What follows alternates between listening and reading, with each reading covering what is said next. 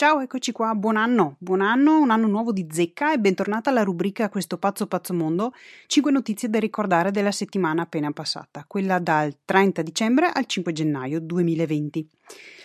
In questo 2020 io e te eh, ci impegneremo ancora di più per aumentare la nostra cultura finanziaria e anche per essere aggiornate su cosa succede nel mondo, un mondo sempre più pazzo, così da poter però prendere delle decisioni più consapevoli e che ci portino davvero dei vantaggi a lungo termine. Come prima notizia eh, non posso non parlarti della devastante situazione in Australia, purtroppo, dove gli incendi hanno raggiunto dimensioni eh, catastrofiche. A Sydney si registra la temperatura record di 48,9 gradi e ad oggi si contano già 24 vittime e oltre 100.000 persone ehm, sono in stato di evacuazione. Il vento purtroppo moltiplica gli incendi perché ci sono raffiche a 100 km orari.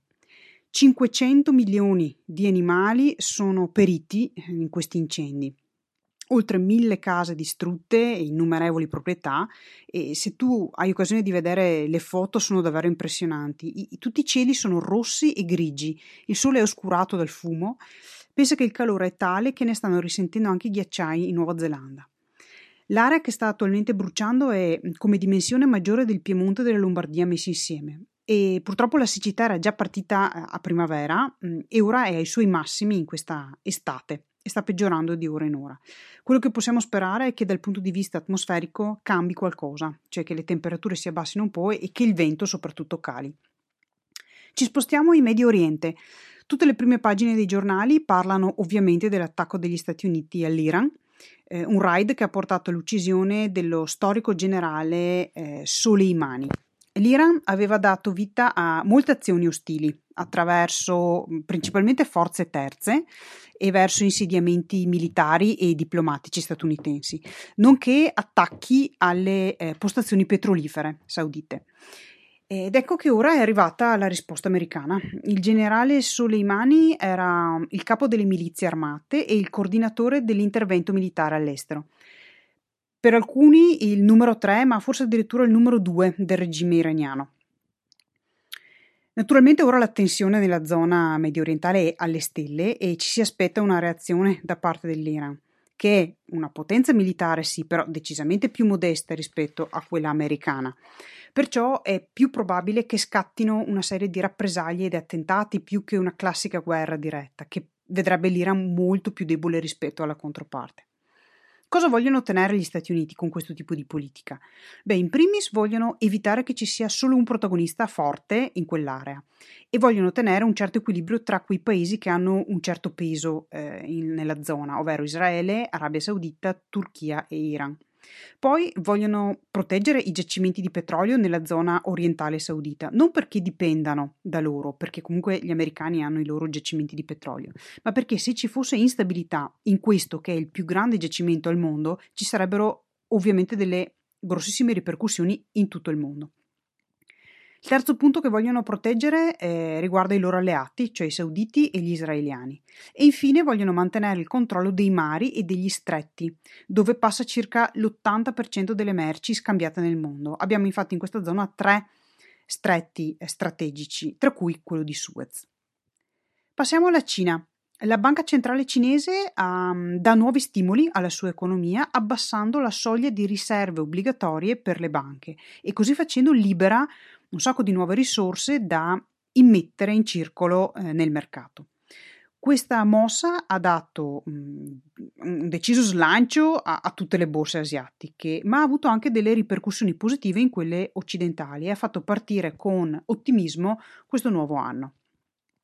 Come quarta notizia ti parlo di un bell'articolo di Wired UK che ha riassunto le 5 scoperte scientifiche davvero significative del 2019, per ricordarci che gli esseri umani compiono anche molte imprese grandiose, oltre che i danni che abbiamo appena nominato. Nel 2019 abbiamo catturato per la prima volta in assoluto l'immagine di un buco nero. E se non te la ricordi, è quella eh, in cui viene rappresentata un'ombra scura all'interno di un anello arancione. Poi c'è stato il ritrovamento di un antico teschio pressoché completo, risalente a 3,8 milioni di anni fa, che ha dato una chiara visione della linea evolutiva, perché fino ad ora si erano trovati solo dei frammenti di ossa. Abbiamo trovato il modo anche di migliorare la manipolazione del DNA, il che ha potenzialmente il potere di correggere circa 89% delle mutazioni che causano le malattie ereditarie. Altro grande successo è stato il curare il secondo paziente con HIV. Il primo era stato curato con successo 12 anni fa, ma gli scienziati non erano riusciti a replicare eh, questo risultato, fino ad oggi però. Abbiamo inoltre trovato l'acqua in un pianeta potenzialmente abitabile e infine siamo atterrati su un lato oscuro, il lato lontano della Luna, per la prima volta in assoluto. Sono quindi una serie di progressi e miglioramenti che decisamente fanno parte eh, della natura e dell'intelligenza dell'uomo. Cerchiamo di ricordarcelo, non ascoltiamo quindi solo il negativo che ci viene propinato dai media.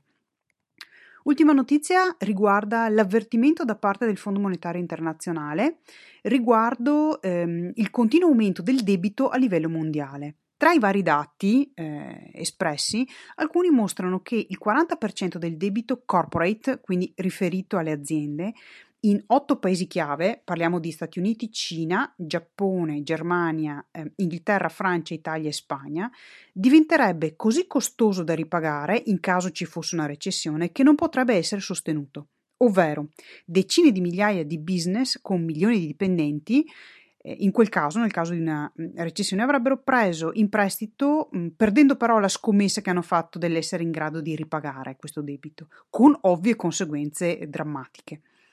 Alcuni analisti dicono che la pressione del Fondo Monetario Internazionale è esagerata. Certo è che ehm, avere gli interessi così bassi agevola fortemente la tendenza a prendere a prestito dei soldi. Il problema è se i debiti che ne derivano sono fatti per investire e creare valore con attività produttive, ad esempio, oppure no. In quel caso è un problema, perché è proprio un debito eh, negativo che non crea valore.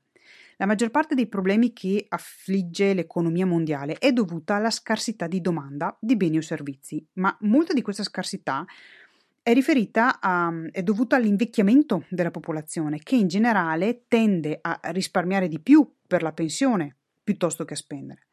Sono quindi dinamiche mhmm, molto complesse e che non possono essere risolte con soluzioni rapide né semplici, però sono variabili che ormai eh, non possiamo più evitare e dobbiamo affrontare a livello globale.